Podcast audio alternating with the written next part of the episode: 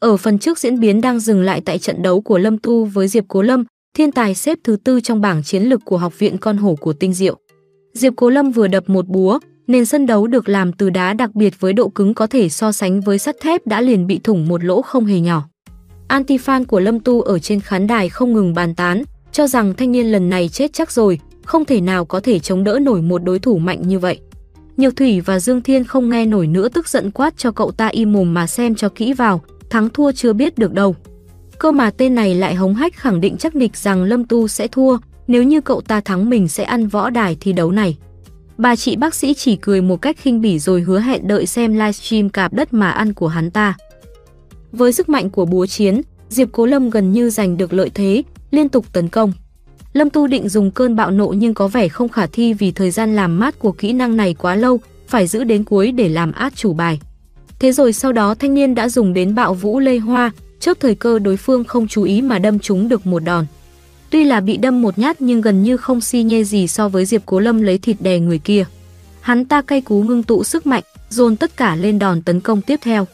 Biến động năng lượng do búa chiến gây ra khiến cho men bị áp chế, không thể di chuyển được. Cơ mà không sao, vẫn còn quẩy tốt, không tránh được thì mình chiến thôi. Kết hợp Bạch Điểu Triều Phượng và Bạo Vũ Lê Hoa làm một, thanh niên phản đòn, khiến cho các vị giám khảo cũng phải bất con mẹ nó ngờ, thằng nhóc này ấy thế mà được phết chứ chả đùa. AA 30 chưa phải là Tết, vừa đỡ xong đòn này, lại bị Diệp Cố Lâm phang ngay cho đòn khác, chiêu bài kỹ thuật đặc biệt của hắn cứ thế phóng ra.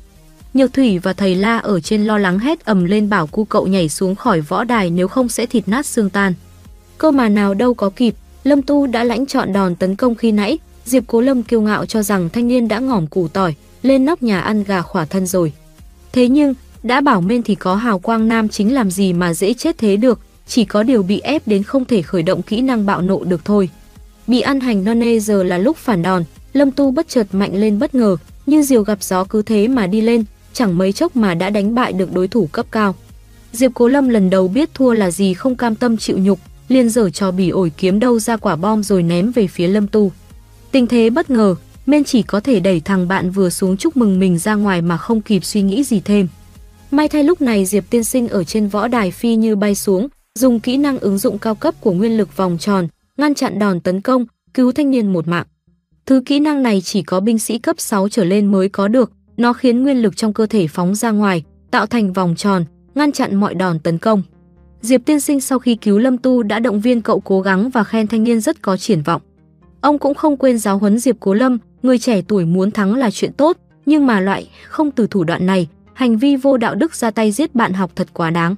Thầy hiệu trưởng thấy vậy cũng hớt hải chạy cấp tốc đến xem xét tình hình. Cơ mà vừa thấy ông ta Diệp Tiên Sinh đã tổng xỉ vả ngay, đây là học sinh ưu tú mà các cậu giới thiệu cho tôi à? Thầy hiệu trưởng không còn mặt mũi nào, chỉ có thể khom lưng mà xin lỗi, hứa rằng sẽ xử lý nghiêm khắc về hành vi độc ác này. Nhìn ông thầy rén như cờ hó ăn phải bả, Lâm Tu vô cùng thắc mắc về lai lịch của vị tiên sinh này mà hỏi giáo viên. Tuy nhiên thì thầy La cũng chẳng biết ông ấy là ai, chỉ đoán rằng đó có lẽ là người của một trong 5 học viện lớn nhất đến trường để kiểm tra. Vì biến cố vừa nãy nên cuộc thi tạm thời bị hoãn, thanh niên được trở về ký túc xá nghỉ ngơi, dưỡng thương và nạp năng lượng để buổi chiều tiếp tục chiến. Men hớn hở mở hệ thống ra xử lý phần quà rút thăm trúng thưởng khi tăng lên cấp 15 cùng với lượt cộng thêm của tháng này. Có trong tay 2 lượt quay, Lâm Tu cầu trời khấn Phật, thần linh phù hộ cho mình rút được phần thưởng lớn.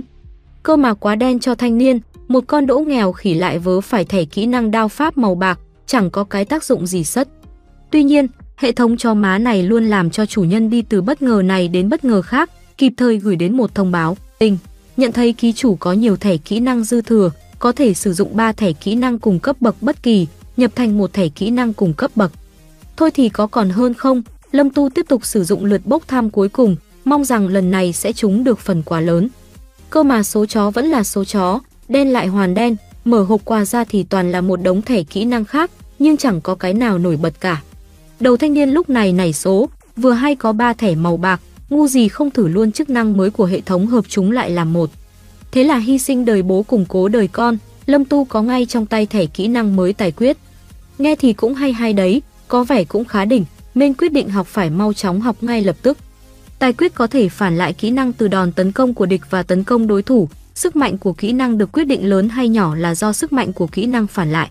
Nó tiêu hao rất nhiều năng lượng của người dùng, đồng thời có yêu cầu nghiêm ngặt về thời gian phản lại, nếu cấp bậc của đối thủ quá cao, không thể phản lại. Có được kỹ năng mới, thanh niên vui mừng hớn hở như vừa thoát kiếp FA. Chiều hôm đó, cuộc thi được tiếp tục diễn ra. Đối thủ của Lâm Tu lúc này là Phi Phi, một cô nàng học sinh nhưng thân hình phụ huynh. Trong lúc thanh niên vẫn đang gãi đầu gãi tai ngẫm nghĩ không biết tí nữa sẽ ra tay kiểu gì, thì con bé với ánh mắt sắc lạnh như mũi dao cùng với chiếc vòng của mình đã khống chế cậu và hôn một cái vào má rồi nhận thua trước sự bất ngờ của những người chứng kiến. Lâm Tu ngơ ngác mất mấy giây không hiểu chuyện gì vừa xảy ra, đây là đâu, tôi là ai, đột nhiên hôn mình là sao. Bà chị Nhược Thủy ấy vậy mà ghen lồng ghen lộn hết cả lên, thầm chửi con nhỏ là hồ ly tinh dám quyến rũ Tiêu Lâm từ nhà mình. Thế méo nào sau đó bà chị lại chạy lên kéo thằng cu lại mà cướp luôn nụ hôn môi của thằng nhỏ, khiến cho thanh niên lần nữa rơi vào ngơ ngác và hoảng loạn. Một ngày mà bị hôn hai lần, không biết là đen hay đỏ cho Lâm Tu nữa, vì các cụ đã có câu, dính vào gái là cái chết tê tái mà. Tiếp tục cuộc thi là vòng đấu 15 người, nhưng vì đấu tay đôi nên sẽ thừa ra một người, nên là sẽ có một trận 2 đấu 1. Người ta bảo sợ cái gì thì cái đó sẽ đến, và lại còn đang là con mồi được chú ý, nên bị xếp ngay vào trận đấu khốn nạn này. Đối thủ của thanh niên là Tưởng Đào xếp thứ 10 và Chu Tuấn xếp thứ 12, mà quan hệ của hai người này rất tốt. Có khả năng là họ sẽ liên thủ với nhau, nên là men lần này chỉ có ăn hành no nê. Lâm Tu nghĩ nát hết cả óc vẫn không biết làm thế nào để có thể đối phó với đối thủ, nhưng thời gian có hạn đành phải lết xác lên võ đài trước rồi tính sau. Quả đúng như những gì thầy giáo nói, hai tên này thật sự liên thủ chiến đấu, chúng đã nghiên cứu trước Bạch Điểu Triều Phượng của cậu và dùng kỹ năng khắc chế lại đòn đánh. Còn biết rõ Bạo Vũ Lê Hoa thì chỉ có thể đối phó với một người cùng phương hướng nên tấn công rất khớp với nhau. Bọn họ cứ thế mà tấn công liên tục, phô ra những chiêu thức mạnh nhất, độc ác nhất như thể muốn lấy mạng đối thủ ngay lập tức.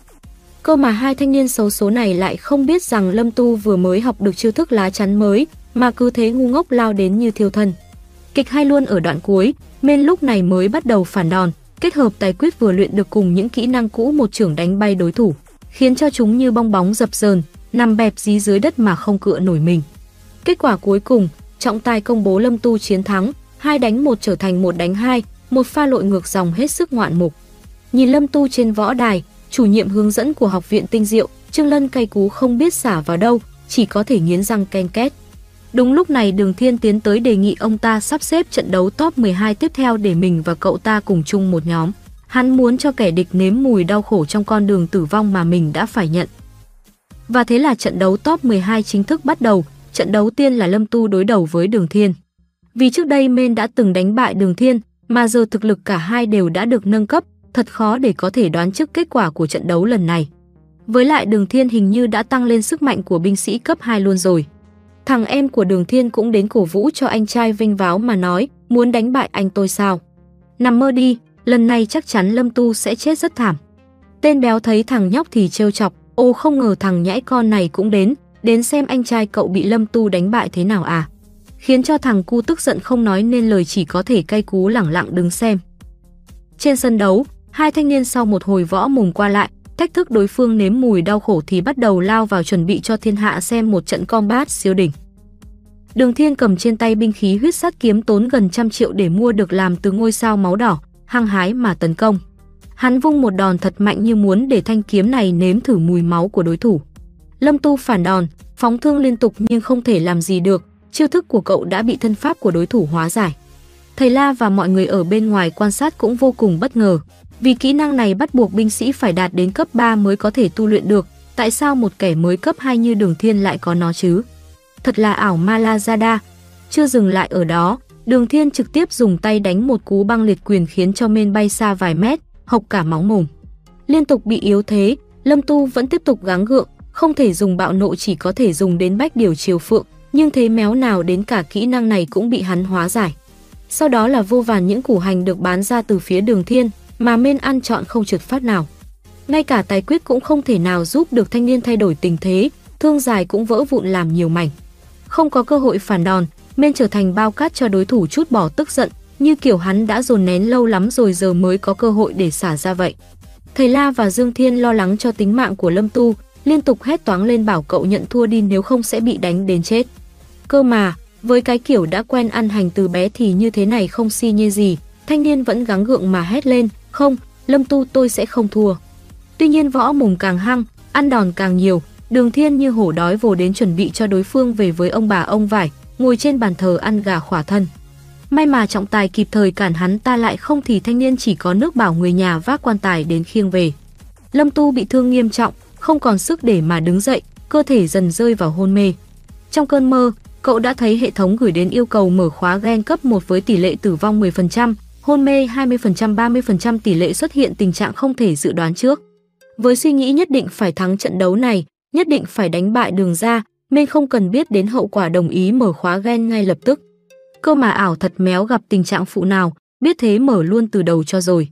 Lâm Tu thành công mở khóa gen cấp 2, thuộc tính sức mạnh, thể chất, tốc độ tăng lên nhanh chóng, toàn thân như thể được buff đến mức level cao nhất vậy. Ngoài ra lại còn giành được hẳn 3 cơ hội rút thăm trúng thưởng và trở thành binh sĩ cấp 2 nữa chứ. Quả thật là may hết phần thiên hạ. Ở trên võ đài, trọng tài đang tuyên bố kết quả người thắng cuộc. Chưa kịp nói hết câu thì phía sau cơ thể Lâm Tu bắt đầu nhúc nhích và đứng dậy một cảnh tỉnh bơ, khiến cho ai nấy đều hốt hoảng như kiểu gặp phải ma ngoài đời thật vậy. Một chuyện khó có thể xảy ra, ngay cả Diệp Tiên Sinh cũng cảm thấy thằng cu này thật thú vị, không dùng thuốc cấm nhưng lại có thể đột nhiên trở nên mạnh hơn. Vài tháng trước còn là một tên phế vật yếu đuối, bây giờ lại có thể chiến đấu với tố chất cơ thể sắp đạt đến võ giả tam giai, thật là không thể tưởng tượng được. Cảm giác như mỗi tế bào trên cơ thể đều tràn đầy sức mạnh bùng nổ, Lâm Tu ngay lập tức lao đến không kịp để cho đối thủ hiểu chuyện gì đang xảy ra.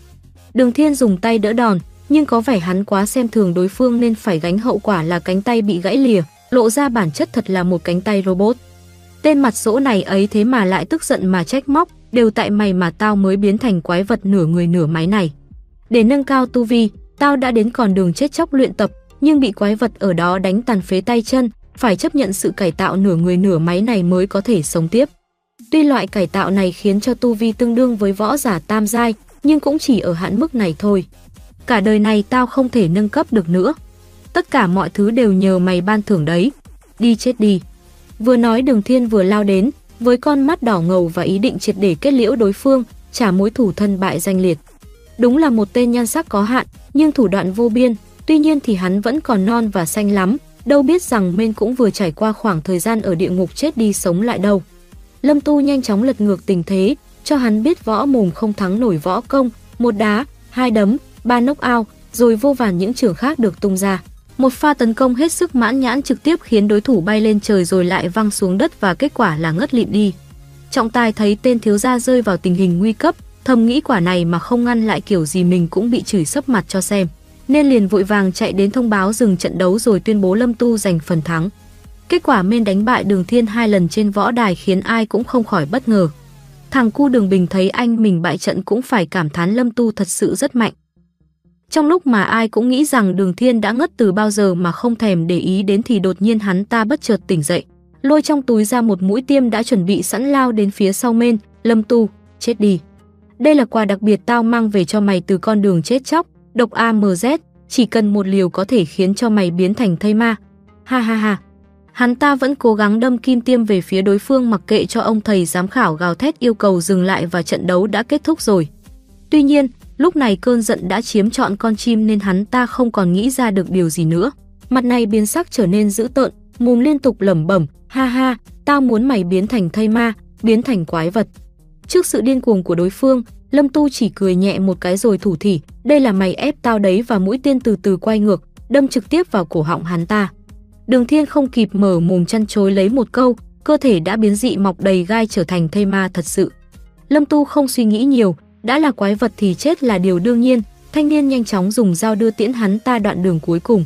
Sau nhát dao đó chỉ còn thấy máu văng đầy võ đài và tiếng gào khóc thảm thiết của Đường Bình.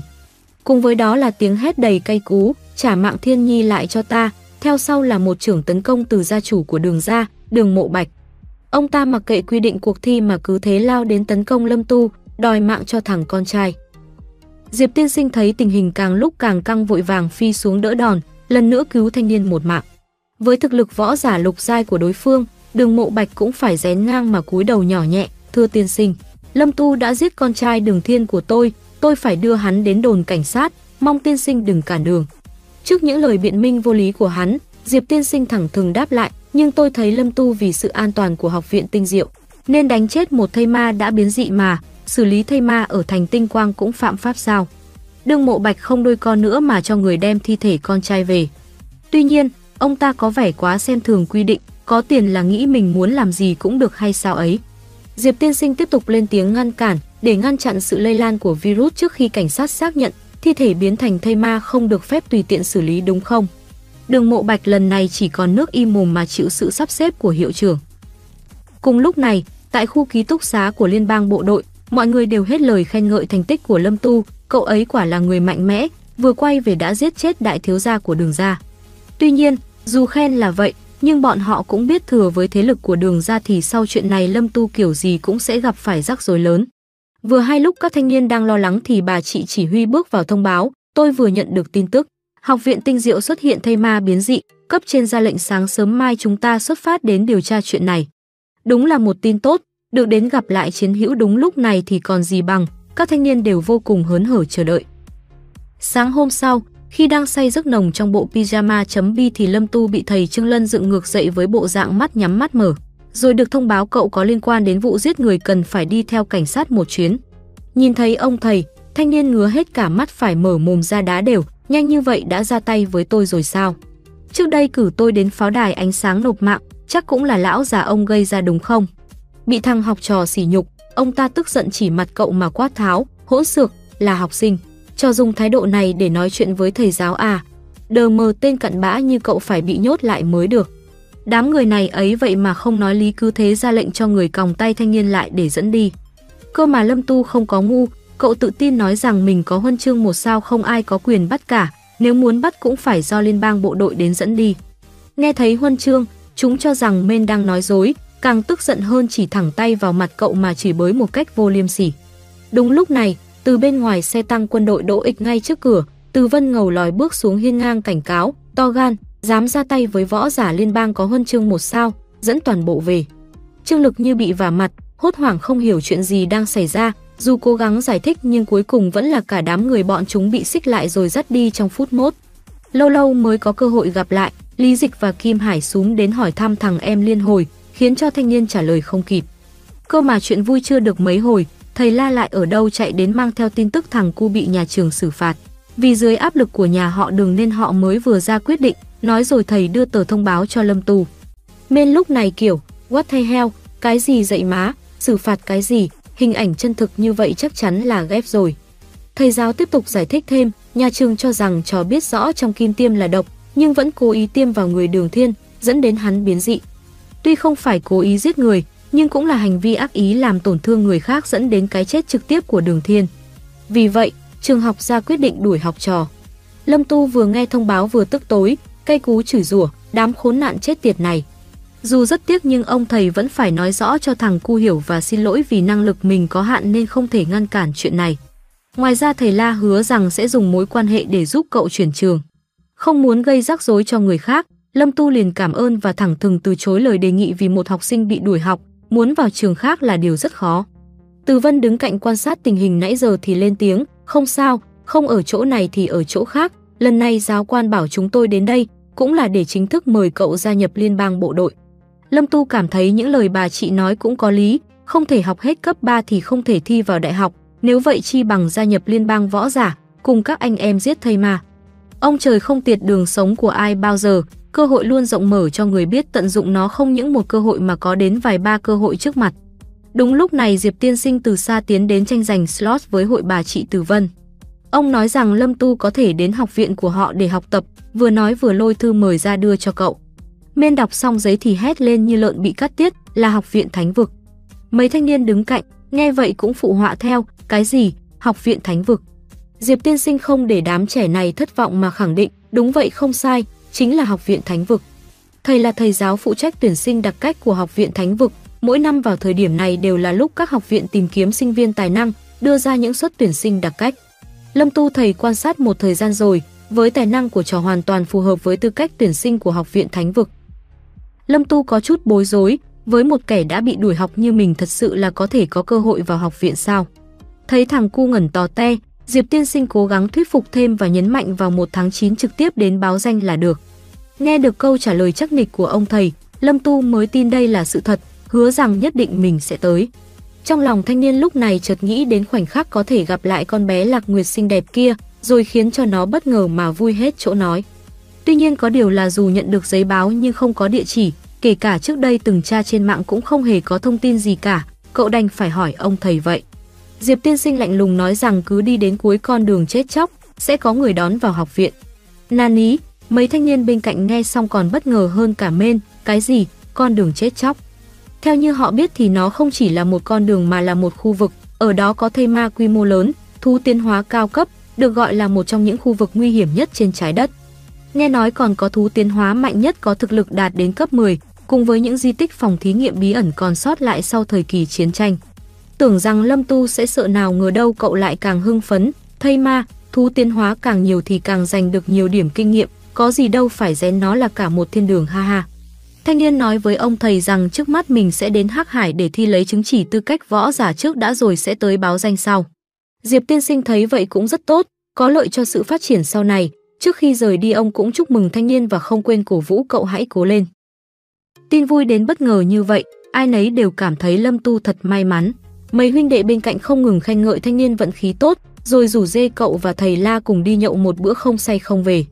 Thế rồi, để bảo toàn an toàn tính mạng thầy La đề nghị cho mình gọi mấy người bạn đi cùng, càng đông thì càng vui mà. Cơ mà vui với ai thì không biết, còn Lâm Tu như kiểu rơi vào động nhền nhện tinh, bị yêu quái bao vây vậy. Đằng trước là cặp rú của Nhược Thủy, đằng sau là Song Nhi và trước mặt là Từ Vân, thật sự là không thể thở nổi. Có ai thấy gái mà phát sợ lên như thế này không cơ chứ? Trước lời đề nghị đưa đến từ Hải của mấy bà chị, thanh niên không cần suy nghĩ mà từ chối trong phút mốt với lý do có thể nâng cao tu luyện trên đường đi. Mấy ngày sau, Lâm Tu một thân một mình đi đến khu vực biên giới thành Tinh Quang với hành trang là khẩu súng dài vừa mới mua, do ngân hồn đã tan thành trăm mảnh trong khi chiến đấu với Đường Thiên. Thanh niên tự nhủ với bản thân rằng khi lấy được chứng chỉ tư cách võ giả, nhất định sẽ ngay lập tức đăng nhập vào web liên minh mua ngay binh khí mạnh nhất về xài cho đã. Đang thẫn thờ thì Minh cảm thấy có hơi thở võ giả gần, đành phải im thiên thít quan sát xem kẻ nào đến tặng điểm kinh nghiệm. Vừa kịp quay lại đấm một cái thì tên phía sau đã văng đi vài mét.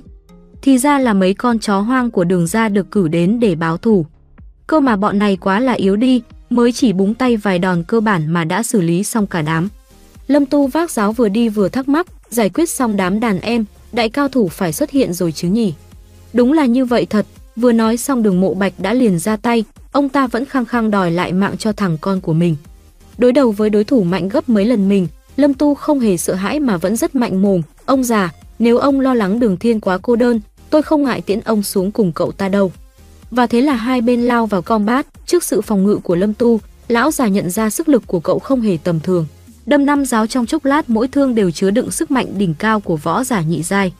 Đường Mộ Bạch tiếp tục lao lên tấn công, mà thời gian làm mát của bạo nộ còn hơn 3 phút, nên đành phải cầm cự cho đến lúc đó.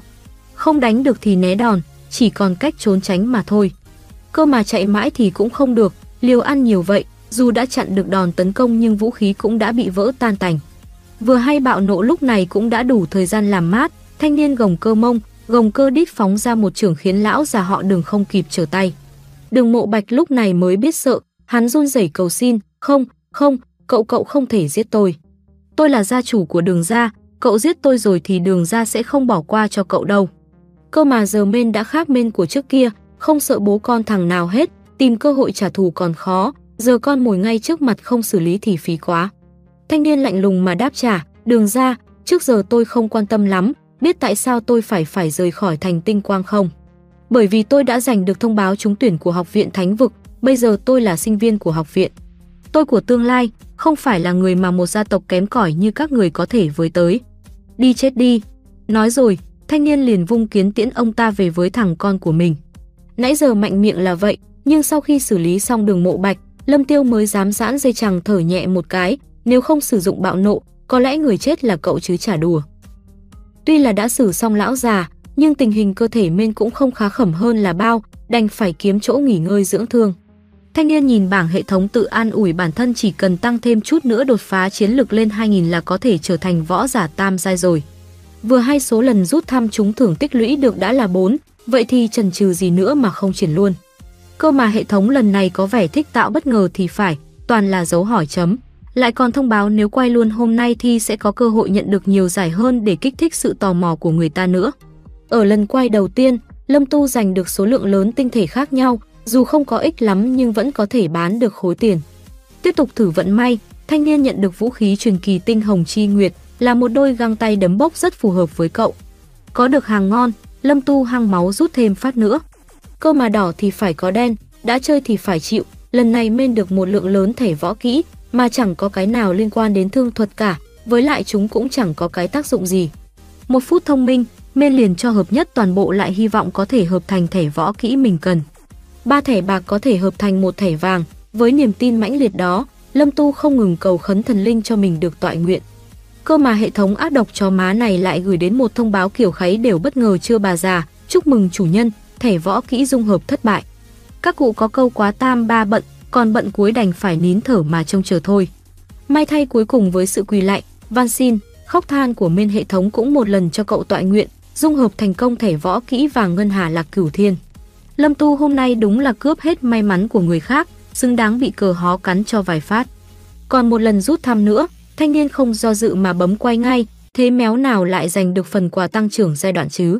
Lần trước vác trên người bộ đồ 100 kg, nên có vẻ hơi rén, nhưng vàng bạc che mắt, máu tham nổi lên vì số điểm tiềm năng, cậu vẫn ngậm đắng nuốt cay đồng ý làm liều.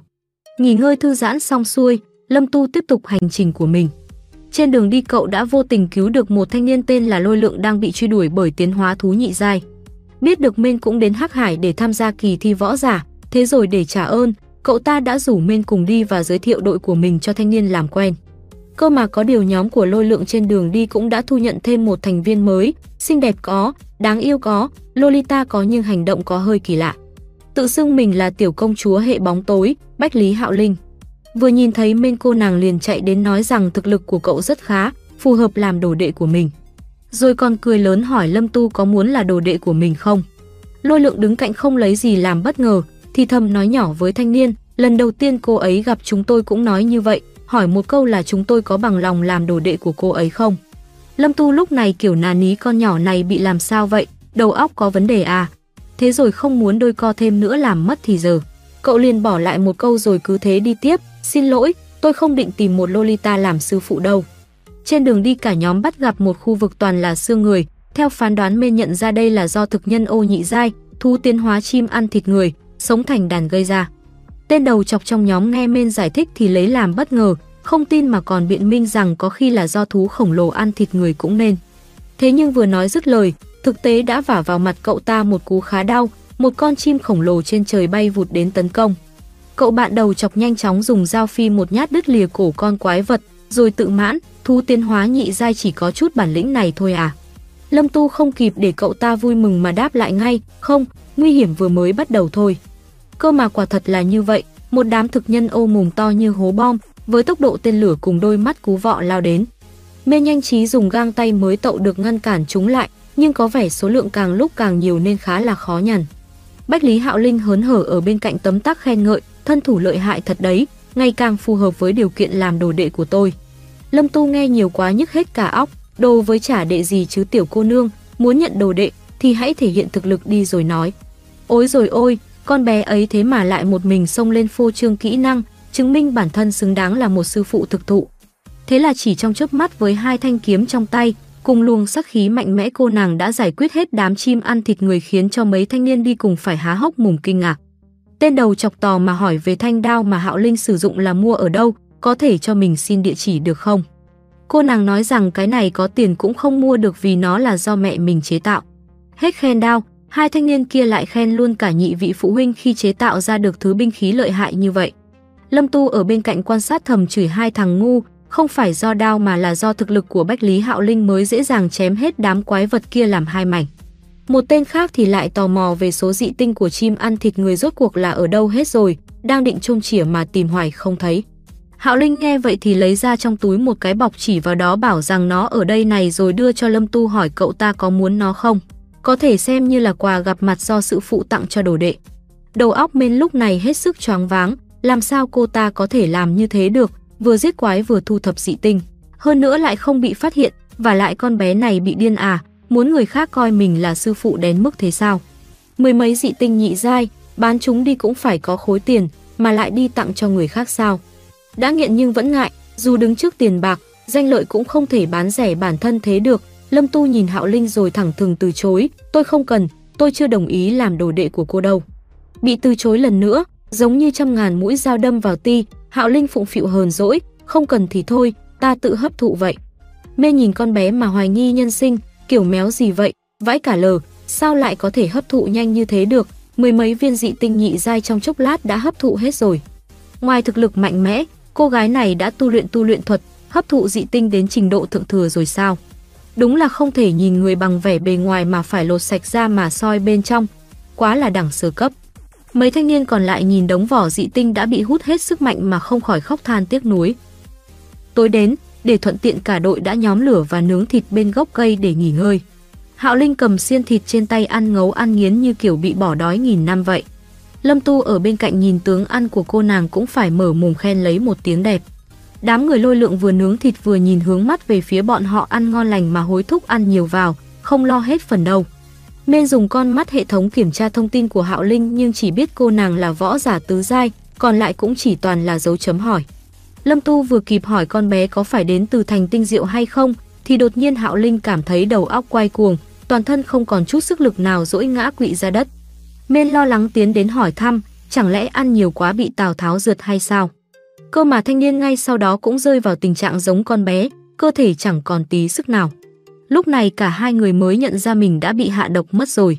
Đám người Lôi Lượng sau đó nhanh chóng lộ bản chất, chúng nói rằng đó không phải là độc, chỉ là một chút S.A. Linh, chất lỏng không màu, không mùi.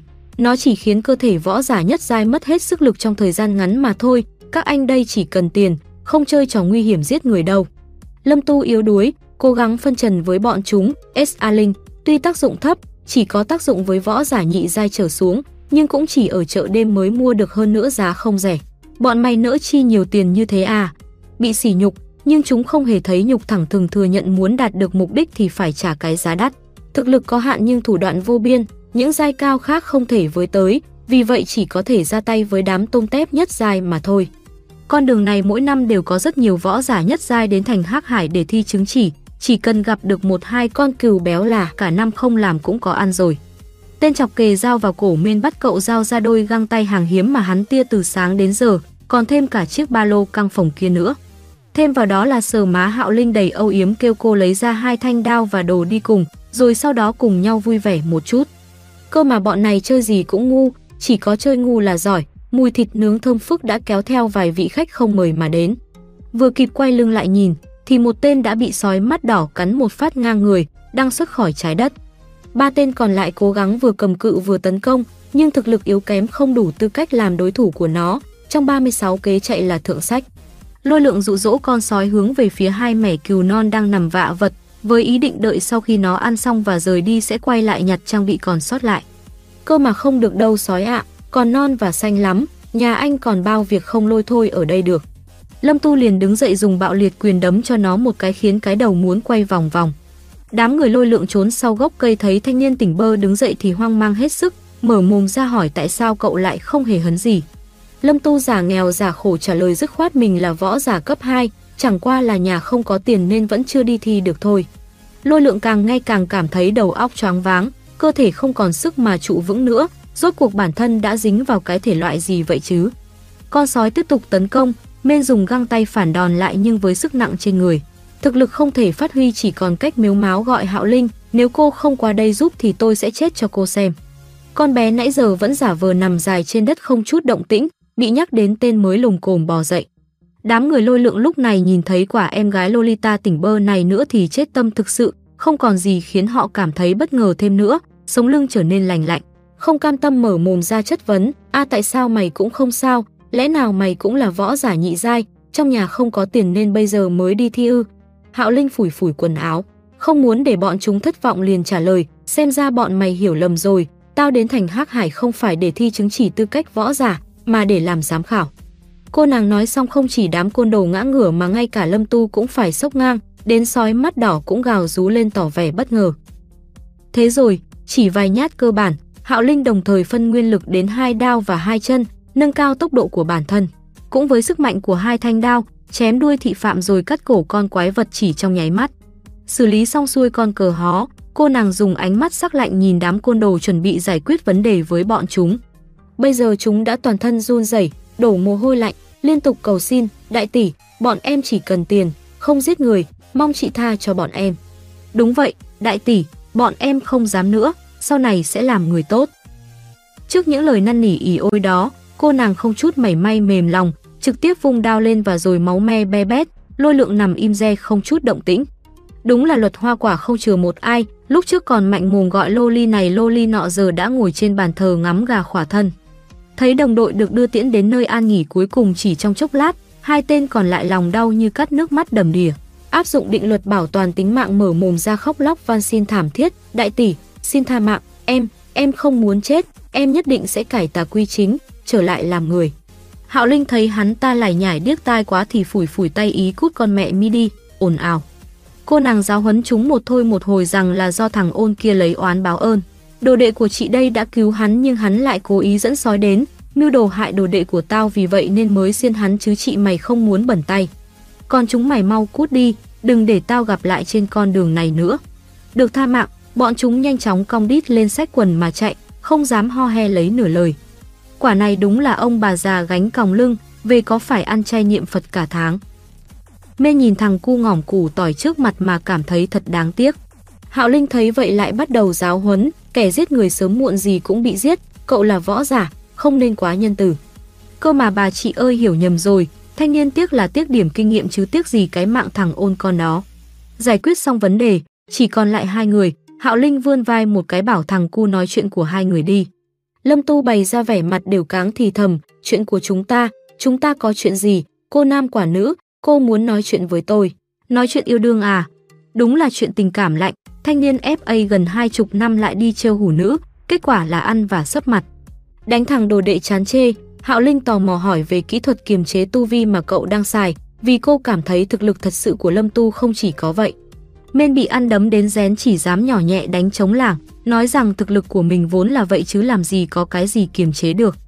Cô bé thấy thằng cu không muốn tiết lộ thì cũng không ép nữa, rồi gợi ý cho thanh niên có gì muốn hỏi thì mình sẽ trả lời. Được gãi đúng chỗ ngứa, Mên liền tù tì đưa ra một loạt câu hỏi vì sao, cô là võ giả tam giai à? Cô thật sự là giám khảo của thành Hắc Hải sao? Cô bao nhiêu tuổi? Bla bla. Hạo Linh thấy thằng cu hỏi nhiều quá thì có vẻ bực mình, nhưng vẫn cố gắng giải đáp hết thắc mắc của thằng nhỏ. Tôi là võ giả tam giai. Tôi đúng là giám khảo của thành Hắc Hải, nhưng đừng hy vọng tôi sẽ đặc biệt chăm sóc cậu trong kỳ thi tư cách võ giả.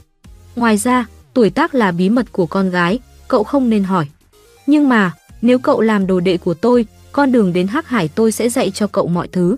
Khi cậu đến đó nhất định có thể thuận lợi lấy được tư cách võ giả. Lâm Tu dù gì cũng là võ giả nhị giai rồi, tư cách võ giả không lo không lấy được, nên tất nhiên là cậu liền từ chối làm đồ đệ của cô nàng rồi. Thuyết phục hết lần này đến lần khác vẫn chưa thuyết phục được thằng cu, Hạo Linh tức tối đòi quyết đấu một trận. Cô nàng sẽ kiềm chế thực lực xuống võ giả nhất giai và không dùng vũ khí, nếu mình thắng thì thanh niên phải chấp nhận làm đồ đệ của cô. Lâm Tu nghe vậy đồng ý ngay lập tức, cậu ta tràn đầy tự tin với ý định nhân cơ hội này dạy dỗ Lolita một chút, muốn làm sư phụ của ta à không có cửa đâu, làm bạn gái thì còn xem xét. Và thế là thanh niên dùng găng tay siêu đỉnh cùng với bạo liệt quyền phóng ra một trường. Hạo Linh với ánh mắt sắc lạnh trực tiếp dùng tay không chống đỡ lại. Tưởng rằng với sức mạnh hệ thống Mên có thể đường chính mà ra oai, nào ngờ đâu còn chưa kịp phản ứng đã bay ra xa vài chục mét, xấu hổ không dám nói nên lời. Nhìn con bé trông nhỏ tuổi hơn mình mà lại có bản lĩnh như vậy, Mên trong lòng có chút dao động, thực lực không bằng đối phương, gọi một tiếng sư phụ cũng không chết ai, học kỹ thuật rồi tính tiếp. Lâm Tu lúc này đã hoàn toàn tâm phục khẩu phục, thẹn thùng mà thốt lên hai từ sư phụ.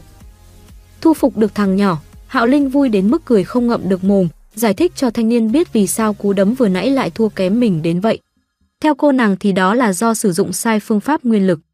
Tu luyện thuật có thể khiến các võ giả hấp thụ năng lượng trong vũ trụ và tập hợp lại trong cơ thể, cải thiện một phần cơ, xương, các cơ quan và thậm chí cả các tế bào của cơ thể, phần còn lại sẽ được tích trữ, năng lượng tích trữ trong cơ thể là nguyên lực. Khi võ giả truyền nguyên lực vào vũ khí, chất lượng của vũ khí sẽ thay đổi, trở nên cứng và sắc bén hơn. Nhưng dù có trở nên cứng cỏi đến đâu cũng không thể thoát khỏi bản chất của nó. Còn dùng nguyên lực bao phủ vũ khí thì khác, nguyên lực càng mạnh, sức mạnh của vũ khí sẽ càng phát huy càng lớn. Luôn luôn lắng nghe lâu mới hiểu, nghe giải thích xong, Lâm Tu có vẻ vẫn chưa tin cho lắm. Cậu nhìn thanh đao của cô nàng cảm thấy không có thay đổi gì cả, cũng chỉ có thể nhìn thấy một lớp nguyên lực mờ mà thôi. Hạo Linh thấy thằng đồ đệ vẫn còn ngu ngu, liền bảo cậu ta tập trung nguyên lực vào hai mắt mà nhìn cho rõ, rồi tiếp tục nhập vai bà giáo giảng giải, chỉ khi tập trung nguyên lực vào đôi mắt thì mới có thể nhìn rõ nguyên lực của người khác hơn. Trước đây những gì cậu có thể thấy bằng mắt thường chỉ là ánh sáng mờ nhạt khi nguồn lực bộc phát. Võ giả 1 đến 3 giai, nguyên lực là màu xanh lam, võ giả 4 đến 6 giai là màu tím, 7 đến 9 là màu cam, 9 giai trở lên là màu vàng. Dựa nào đó để quan sát mà phán đoán thực lực của đối phương mạnh hay yếu. Nói rồi cô nàng giơ thanh đao của mình ra vung vung vài nhát thị phạm cho thằng nhỏ thấy. Dù thanh đao chỉ là vật liệu bình thường, khoảng 10-20.000 đồng liên minh trên thị trường, nhưng khi được bao phủ bằng nguyên lực độ sắc bén có thể so sánh với hàng chục triệu vũ khí khác. Tuy nhiên, nếu chỉ đưa nguyên lực vào thì sẽ dễ bị hỏng. Lâm Tu gật gù ra vẻ hiểu biết lắm, nhưng vẫn thắc mắc nếu đã có nguyên lực, tại sao các võ giả lại sử dụng vũ khí cấp cao, chẳng phải sẽ phải tốn một khoản rất lớn sao? Hạo Linh nóng máu lắm rồi, nhưng vẫn cố gắng bình tĩnh mà giải thích tiếp, cậu hiểu như vậy là sai rồi. Không chỉ bao nguyên lực vào vũ khí mà đồng thời còn truyền nó vào vũ khí, để bên trong và bên ngoài duy trì sự cân bằng. Chất lượng của mỗi loại là khác nhau, mặc dù bên ngoài được bao bọc bằng nguyên lực, nhưng chấn động do mỗi lần va chạm sẽ khiến bên trong bị hư hại. Vũ khí cấp thấp, chất lượng bên trong thấp, sau khi được bao bọc tuy độ sắc bén không khác vũ khí cấp cao, nhưng khi va chạm sẽ dễ hỏng hơn vũ khí cao cấp. Nên nãy giờ xoắn hết cả não giờ mới được thông, máu bắt đầu chảy bình thường trở lại.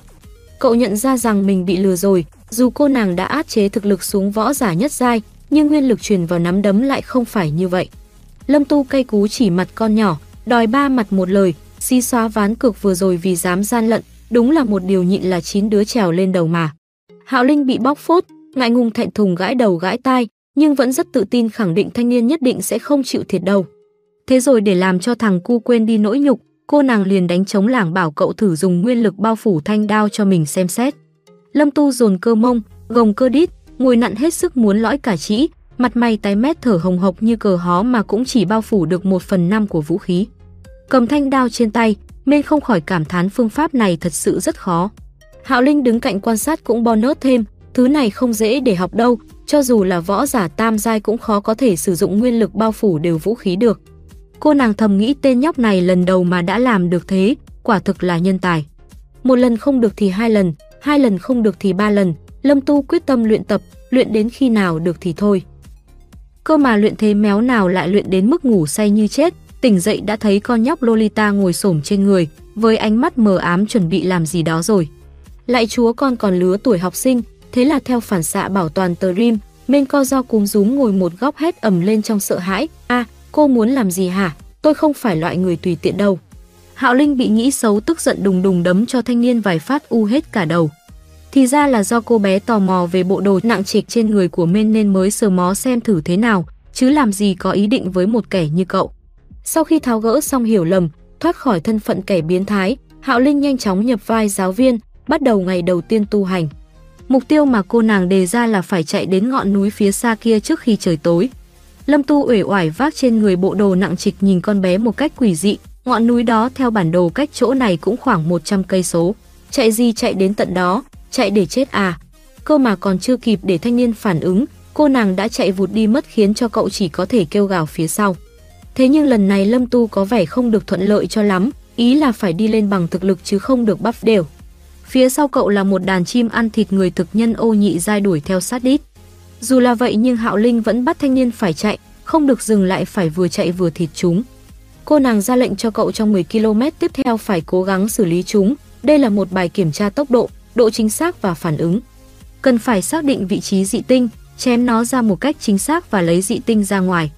Lâm Tu thở hồng hộc như sắp đứt, cau có, tức giận hỏi lại sư phụ đáng kính, vừa chạy, vừa giết chim ăn thịt người.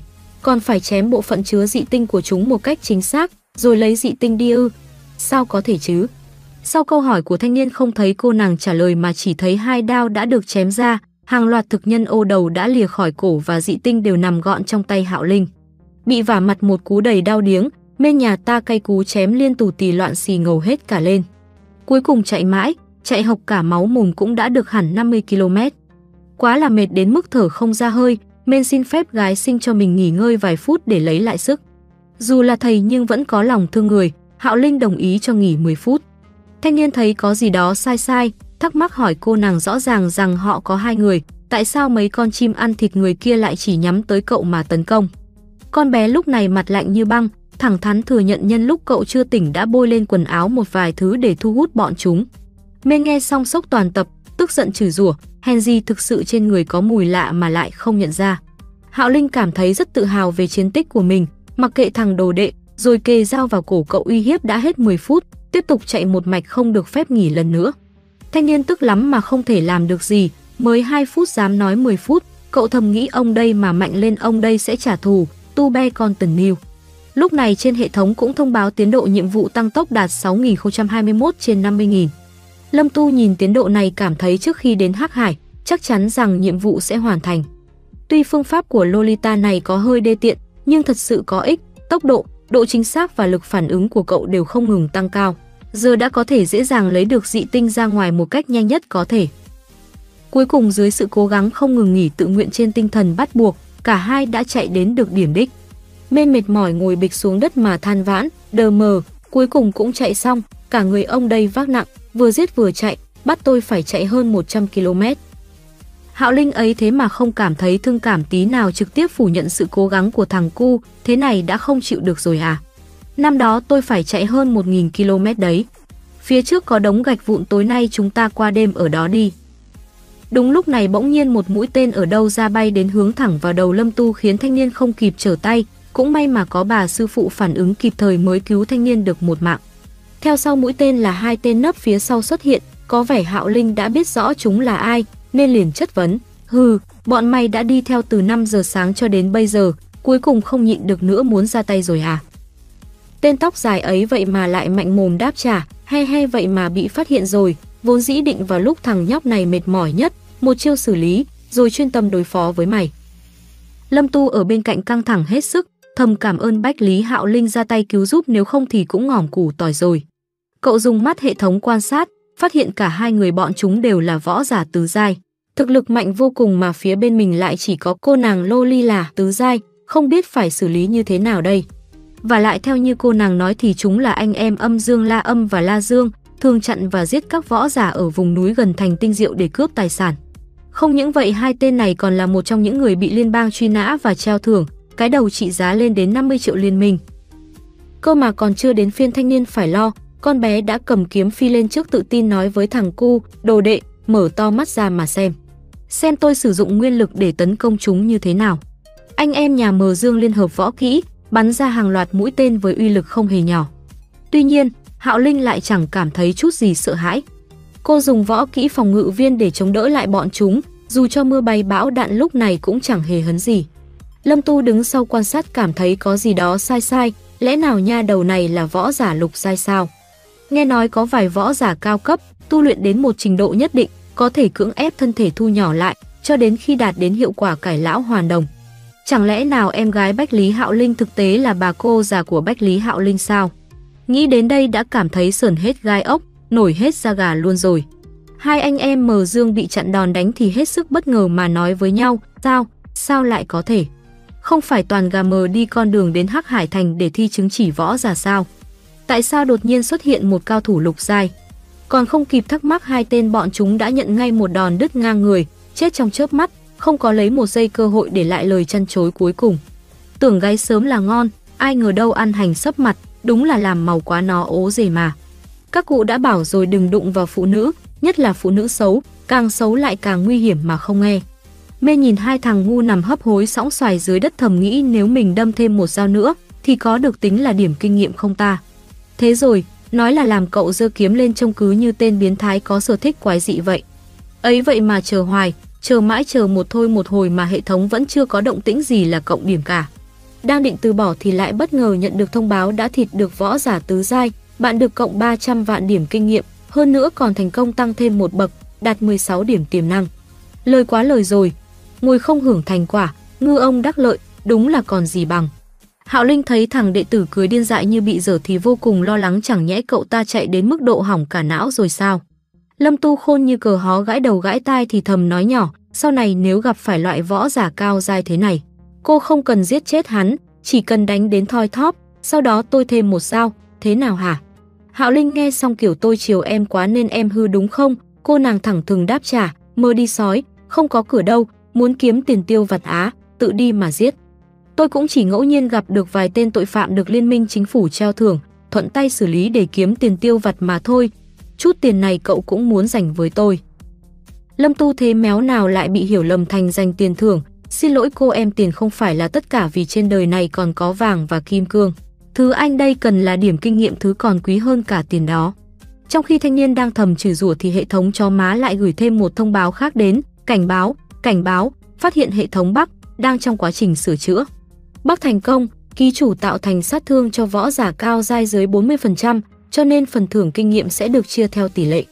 Level giảm xuống cấp 15, thu lại điểm tiềm năng.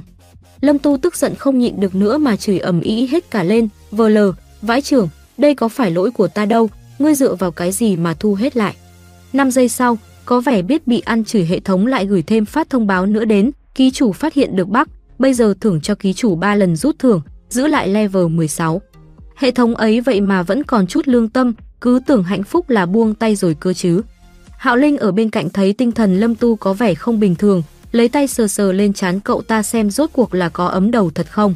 Đến khi xác nhận thằng đồ đệ không bị ẩm ương thì mới an tâm ra lệnh tiếp tục chạy bộ, tranh thủ thời gian nhanh chóng đến Hắc Hải Thành.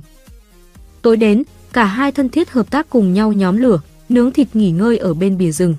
Vẫn là tướng ăn xấu ma chê quỷ hờn, nhồm nhoàn không chê vào đâu được của cô nàng Lolita, khiến cho Lâm Tu phải lên tiếng bảo con bé ăn từ từ thôi không lại nghẹn chết ngay tức khắc, trẻ con nó cười cho.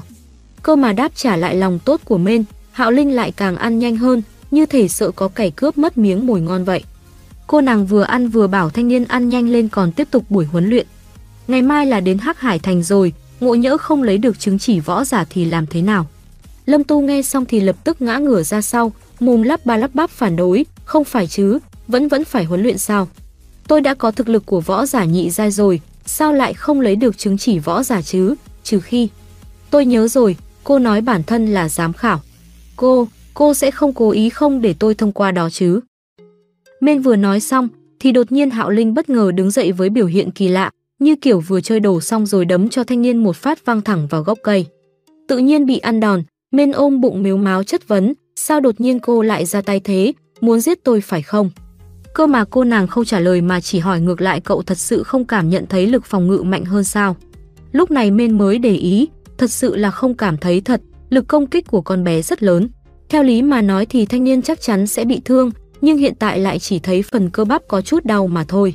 Hạo Linh thấy thằng đệ tử vẫn còn ngáo ngơ không hiểu thì bắt đầu giải thích, nguyên lực hiện giờ của cậu rất yếu, nguyên lực trong cơ thể ngày càng lớn, sau khi nó bao quanh toàn thân, lực phòng ngự của cậu mạnh hơn.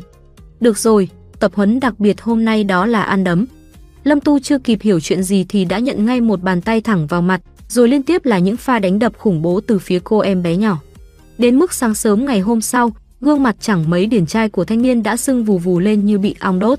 Hạo Linh cắn rứt lương tâm hứa rằng sẽ bồi thường cho cậu một cách thỏa đáng. Nghe thấy bồi thường, hai mắt Mên liền mở to hết cỡ, sáng hơn cả sao trên trời, thì thầm anh nói nhỏ, bồi thường kiểu gì? Lẽ nào là bồi thường thể xác? Cơ mà có cái nịt, đúng là tấm chiếu mới chưa trải lần nào, cứ thích chọc giận bà la sát kiếm cớ gạ đòn. Để bồi thường thiệt hại, Hạo Linh đá cho một phát rồi bắt thanh niên phải chạy đến Hắc Hải Thành trước khi chiều tối, nếu để mình bắt kịp thì nhất định sẽ ăn đòn như xương.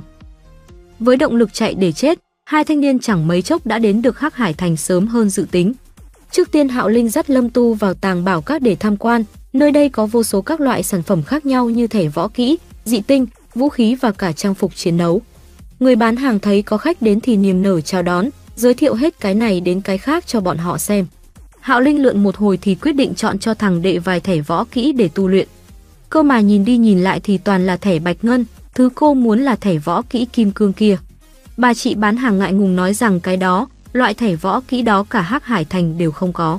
Mấy tên đầu trâu mặt ngựa đến mua hàng, hóng hớt được chút chuyện thì chõ mõm vào mà chế giễu, hừ, nhìn là biết đồ quê mùa từ núi xuống, thẻ võ kỹ kim cương là khái niệm thế nào? Tôi sống lớn ngần này rồi, chưa từng nhìn thấy. Đúng đó, không có lục cấp võ giai trở lên, cho dù sở hữu thẻ võ kỹ kim cương cũng chẳng làm được gì. Đó là bảo vật trấn trạch của gia tộc đó. Không có thẻ kim cương, Hạo Linh đành bảo Lâm Tu chọn bừa cái nào mình thích. Cơ mà, thanh niên dùng thương nên chọn mãi cũng chẳng thấy có cái gì phù hợp cả. Cô nàng khá là bất ngờ, vì cả ngày thấy cậu ta vác dao bên mình mà lại dùng bảo thương, nên tò mò hỏi cậu thương để ở đâu. Lâm Tu không giấu mà thẳng thắn nói rằng lúc chiến đấu với người ta ở Tinh Diệu Thành đã bị hỏng rồi. Đợi đến khi lấy được chứng chỉ võ giả, dự tính là sẽ lên web võ giả liên minh mua lấy một cái. Nghe cũng có lý. Cô nàng sau đó liền chỉ liên hồi vào đống thẻ võ kỹ trước mặt, bảo người quản lý gói tất cả chúng lại rồi đưa hết cho Lâm Tu coi như là quà gặp mặt của sư phụ dành cho đồ đệ. Nhìn một tá thẻ trong tay, Minh cảm thấy thật sự quá nhiều, và lại chúng còn không bằng những thẻ trước đây mà mình có. Hạo Linh cũng chỉ là chọn bừa nên cô nàng bảo cậu trước mắt cứ cất đi, nếu không thích hợp thì có thể bán lúc nào tùy thích. Rồi còn nói rằng vũ khí ở đây có lẽ không có thứ nào có thể lọt vào mắt của hai người, đợi khi nào chính thức lấy được chứng chỉ võ giả sẽ chuẩn bị cho cậu một món quà lớn. Nhìn theo bóng lưng con bé mà mình vừa chê nhà quê, đám đầu trâu mặt ngựa khi nãy nuối tiếc mà khóc đầy thảm thương, hơn 200 vạn tiền liên minh nói tặng là tặng, giàu vô nhân tính mà. Không biết cô ấy còn cần đệ tử nữa không, tôi cũng muốn có người đẹp giàu có như thế làm sư phụ. Tối đến, vì đã vào thành phố nên cả hai không phải qua đêm trong rừng nữa mà Hạo Linh hào phóng chi hẳn mấy chục vạn tệ thuê hẳn 2 phòng nhà nghỉ cao cấp hạng sang để nghỉ ngơi. Được dựa hơi người đẹp, Lâm Tu không khỏi thắc mắc lai lịch của con bé rốt cuộc là như thế nào. Chẳng lẽ thật sự là lão yêu bà cải tử hoàn đồng, sau đó cưa sừng làm nghẽ, trâu già gặm cỏ non sao? Thôi thì nghĩ nhiều đau đầu, trước tiên là học 3 cái thẻ võ kỹ quyền cước này đã, còn mấy thẻ võ kỹ thường còn lại, dù sao cũng tặng thừa rồi, sau này để dung hợp sau. Đang tập luyện hăng say thì có ai đó gõ cửa, thanh niên sung sướng tưởng rằng nhỏ Lolita tìm mình để rèn luyện thân thể, hớn hở ra ngoài mở cửa. Cơ mà không phải gái mà là phục vụ mang đồ ăn đêm đến, cơ mà đồ ăn này nó lạ lắm, toàn là điểm kinh nghiệm mà thôi. Chúng là người do nhà họ Đường phái đến để trả thù cho Đường Mộ Bạch và Đường Thiên. Với tốc độ phản ứng đã được cải thiện, Lâm Tu dễ dàng tránh khỏi đòn tấn công bất ngờ của bọn chúng. Chẳng mấy chốc mà với chiêu thức vừa học được, thanh niên đã dễ dàng tiễn một tên về với đất mẹ, đoàn tụ cùng ông bà tổ tiên. Tên còn lại bị thương cũng không vừa, cay cú chửi rủa tình báo gửi thông tin sai đến làm cho mình ăn hành no nê. Trừ cỏ phải trừ tận gốc, Lâm Tiêu quay sang xử lý nốt kẻ còn lại. Không để hắn thắc mắc tại sao cậu lại không dùng thương như tin báo mà thanh niên đã trực tiếp cho hắn một chưởng thủng một lỗ không hề nhỏ ở trên ngực. Trước khi ra đi hắn chỉ kịp kêu lên một tiếng nói mình là người của Hoa Thần Điện không thể giết, rồi cũng im re cùng thằng bạn đang xuất khỏi server trái đất. Lâm Tu xử lý xong xuôi bọn chúng thì cũng phải tự cảm thán kỹ năng ngụy trang ẩn tàng thực lực của mình quá lợi hại, khiến cho kẻ địch khinh thường mới có thể dễ dàng đánh bại. Lúc này, Hạo Linh ở phía sau thảnh thơi uống trà xem kịch hay nãy giờ cũng lên tiếng khen ngợi, xử lý nhanh thế cơ à, không hổ là đồ đệ của tôi. Có thể đem nguyên lực bao bọc những chỗ yếu lại, khiến đoản đao không thể đâm thủng. Xem ra rèn luyện mấy ngày nay khiến cậu thu hoạch không ít đâu. Sau khi biết cô nàng đến từ lúc mình bị đâm, Lâm Tu tức giận gào lên chỉ mặt con bé mà xả ra một tràng lô xích sông. Có sư phụ nào như cô không hả? Thấy hai tên giết đồ đệ của mình, cô chả thèm quan tâm mà ngồi bên cạnh xem kịch, bla bla. Mặc kệ thằng cu quát tháo ầm ĩ, Hạo Linh vẫn ung dung uống nốt tách trà, nói rằng mình có tự tin vào đồ đệ nên mới không ra tay ấy chứ. Rồi bảo cậu dọn dẹp đồ để đổi phòng khác, còn đám thi thể này ắt sẽ có người đến dọn dẹp. Ngày hôm sau, cả hai thanh niên tay xách nách mang cùng nhau đến nơi khảo hạch tư cách võ giả. Theo thông báo thì 9:30 sẽ bắt đầu kiểm tra, những võ giả đã báo danh được mời sang một bên để kiểm tra thẻ dự thi rồi sau đó đến Bắc Viện tiến hành kiểm tra lực chiến đấu. Hạo Linh căn dặn thằng nhỏ ngoan ngoãn xếp hàng, còn mình qua phòng giám khảo báo danh.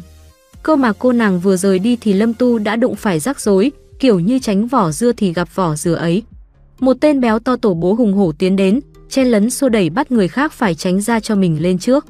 Nghe nói hắn là Bỉ Bỉ Binh đã là võ giả nhưng vì chuyên môn đi gạ đòn nên năm nào cũng bị hủy tư cách đi thi. Và không ngoại lệ, đen cho hắn năm nay dính ngay phải mên, ngổ ngáo không sợ bố con thằng nào. Đầu to nhưng óc quả nho, tên béo vỗ vỗ ngực ra oai, với tông giọng không mấy thanh thoát mà hét lên, tiểu tử, tai bị điếc rồi à? Tao bảo mày tránh ra. Lâm Tu thấy hắn chuẩn bị động tay động chân thì liền ngăn lại, chen cái gì mà chen, xếp hàng cẩn thận vào. Cơ mà chưa thấy quan tài chưa đổ lệ, hắn ta mắt trợn ngược lên, nhăn mặt nhăn mày lại mà đáp trả. Sao năm nào cũng bắt tao phải gặp mấy thằng không biết lớn nhỏ như mày nhỉ? Hai xem ra tư cách năm nay của tao lại bị hủy rồi. Nhưng mà không sao, tao thích làm thịt mấy thằng ngu ngốc như mày, con mẹ mày chết đi. Đám người xung quanh thấy men dám đối đầu với tên béo thì liên tục xì xào bàn tán, cho rằng cậu tìm chết thật rồi. Thế nhưng câu nói vừa ra khỏi mồm, chúng đã phải thu lại ngay vì kẻ tìm chết không phải men mà lại là Bỉ Bỉ Binh đang đau đớn ôm tay kêu gào dưới đất. Trước ánh mắt sắc lạnh của thanh niên, chúng chỉ dám cười xã giao, xua xua tay thể hiện mình là đoàn người chất lượng cao, không chơi trò chen lấn xua đẩy vô đạo đức đó. Chờ đợi một hồi thì cũng đến lúc kiểm tra lực chiến đấu. Võ giả tham gia khảo hạch ở đây lực chiến đều khoảng 800, cũng vừa đạt đến trình độ nhất giai. Nên đã dùng kỹ năng ngụy trang để che đậy thực lực thật sự của mình. May mà không bị máy phát hiện, lực chiến đấu vừa khéo chưa vượt qua 1500 không là sẽ là võ giả nhị giai mất rồi. Một võ giả nhị giai mà còn chưa có chứng chỉ võ giả sẽ trở thành trò cười cho thiên hạ mất. Phần kiểm tra tiếp theo là kiểm tra sức mạnh, giám khảo của hạng mục này không ai khác chính là cô nàng Lolita Bách Lý Hạo Linh. Mê nhìn thấy con nhỏ thì không khỏi bất ngờ, lúc đầu tưởng đùa ai ngờ đâu là thật chứ. Hạo Linh yêu cầu mọi người xếp hàng cẩn thận và bắt đầu giải thích quy định, lực một quyền nhất định phải đạt đến 1000 kg mới được tính là thông qua. Mấy tên đầu to óc quả nho đến thi có vẻ không tin con bé là giám khảo thì phải, chúng cười như rồ như dại mà chế nhạo. Đừng đùa nữa, một em Lolita chưa trưởng thành mà cũng là giám khảo á. Tôi đoán bản thân cô còn không đánh được 100 kg. Mấy tên còn lại đứng cạnh cũng bonus thêm. Đúng đấy, Liên minh võ giả làm việc kiểu gì thế, tại sao lại cho một đứa nhỏ đến làm giám khảo? Tầm tuổi này chắc còn chưa đạt đến được trình độ võ giả nhất giai đâu. Lolita nhỏ bé, chỗ anh có kẹo ăn đó. Không nhiều lời, Hạo Linh trực tiếp cho chúng biết thế nào là lễ độ, chỉ một đấm nhẹ nhàng phun sức lực 9999 kg, khiến cho bọn chúng phải há hốc mồm kinh ngạc, không dám nói nêm nửa lời. Tuy nhiên, phía sau vẫn có người không tin mà lên thử sức. Cơ mà sức lực của hắn chỉ đạt 895 kg, còn không đủ điều kiện vượt qua vòng gửi xe. Tên này ấy vậy mà lại cho rằng giám khảo đã động tay động chân với cái máy, tức giận lao đến định đánh cô nàng. Hạo Linh không để hắn vào mắt, chỉ đỡ nhẹ nhàng rồi vặn ngược tay đối thủ trong vẻn vẹn vài giây. Sau đó dùng ánh mắt sắc lạnh mà cảnh cáo, cho mày 30 giây, mau chóng cút ngay cho tao, không thì mày vĩnh viễn nằm lại ở chỗ này.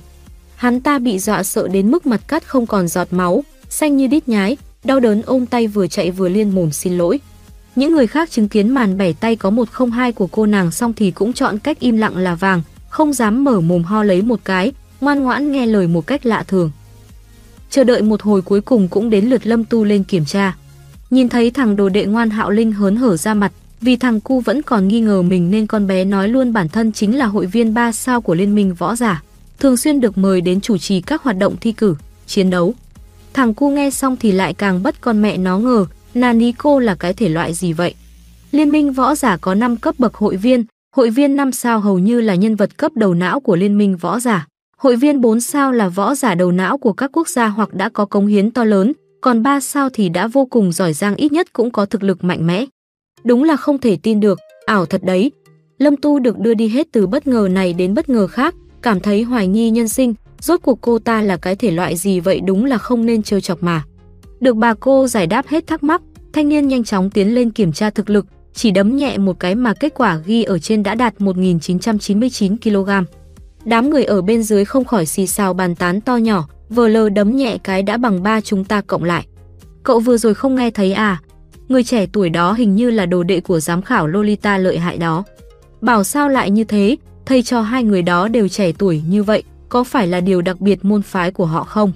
Lâm Tu lúc này chỉ muốn nhảy bổ đến mà thanh minh rằng cô ta thật sự không phải sư phụ con mẹ gì sất, còn môn phái á, tôi quen cô ta mới được có mấy ngày thôi.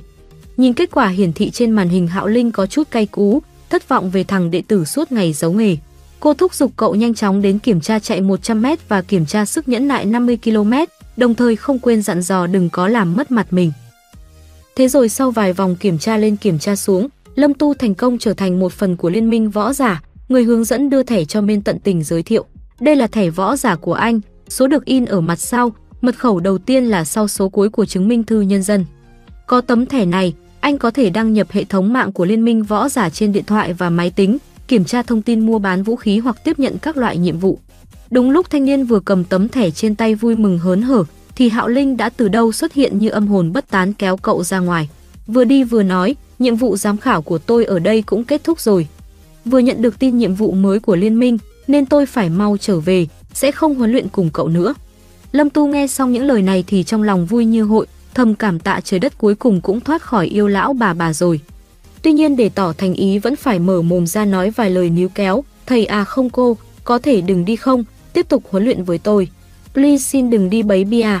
Với thái độ đầy sự mỉa mai, chẳng có chút thành ý nào, thanh niên lại bị con bé cho ăn và sấp mặt. Đánh nhau võ mồm chán chê, Hạo Linh lấy ra một chiếc thùng và đưa nó cho thanh niên. Như đã hứa trước đó, chỉ cần cậu nhận được chứng chỉ võ giả sẽ tặng một phần quà lớn, và đây chính là thứ cô nàng mang đến cho cậu. Đó là một chiếc thương dài vừa lừa được từ chỗ người phụ trách chi nhánh Liên Minh Võ Giả ở Hắc Hải Thành. Cô nàng trông rất tự hào với chiến tích của mình mà tự tin khoe khoang, tuy nói cậu dùng nguyên lực bao phủ vũ khí có thể đạt được hiệu quả lớn, nhưng có được vũ khí cấp cao, việc tăng cấp đối với sức chiến đấu của cậu là rất nhiều. Cây thương dài này tên là Hắc Mang, là thanh kiếm dài do đại sư thương pháp Bách Lý Dệ Di để lại. Lâm Tu sờ sờ mó mó ngắm nghía vũ khí cao cấp lấp la lấp lánh trước mặt chán chê, thì quay sang phía bà sư phụ với vẻ mặt đầy ngơ ngác. Sau vài giây định hình lại thì mới tá hỏa hét toáng lên, đại sư Bách Lý Dệ Di, lẽ nào người phụ trách chi nhánh Liên Minh Võ Giả ở Hắc Hải Thành chính là ông ấy? À, tôi biết rồi, cô là con gái của Bách Lý Dệ Di, ông ấy tặng cho người phụ trách cô lại đòi về. Cô nàng nghe thanh niên suy diễn cảm thấy cậu nên đi viết tiểu thuyết thì đúng hơn, lại còn là con gái, chẳng lẽ mình lại già đến thế sao, đúng là muốn ăn đòn đây mà. Hạo Linh tức giận cho thanh niên một đấm rồi gào lên bắt cậu ta nhanh chóng thử thương ngay và luôn. Mên dồn hết sức bình sinh, gồng cơ đít căng cơ mặt mãi mới nhấc được cây thương lên khỏi cái thùng, nhăn nhó hỏi con bé rốt cuộc cái thứ này nặng bao nhiêu cân.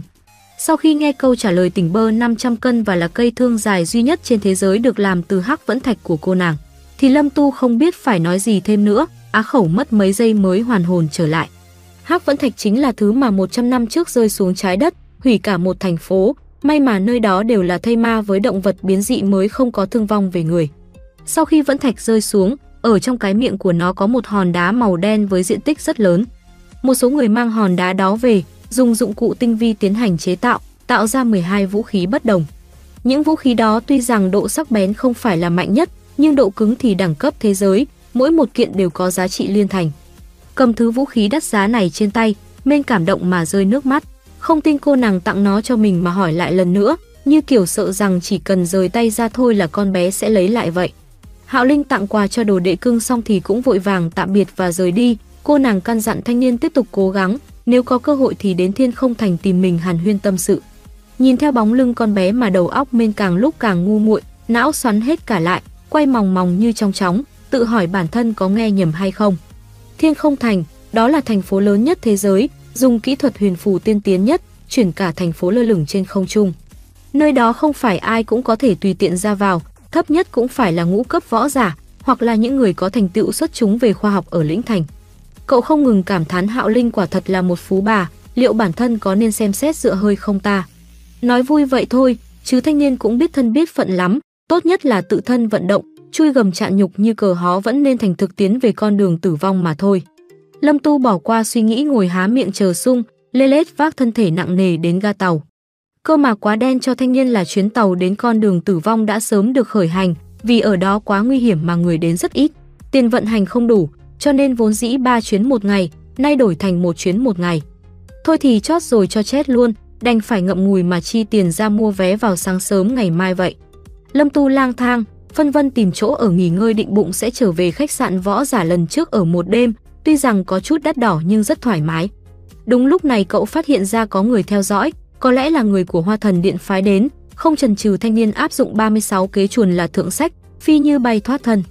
Thế nhưng có vẻ bọn chúng đã biết rõ nên cho người bao vây ở tứ phía ngăn hết mọi ngóc ngách rồi đầy tự tin xuất đầu lộ diện. Vừa hay hệ thống gửi thông báo đến nhiệm vụ trưởng thành cấp tốc đã hoàn thành.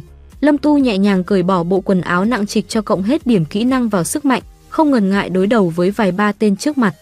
Tên đầu tiên nhanh chóng lao đến tấn công, nhưng liền bị Mên sút cho tung đít.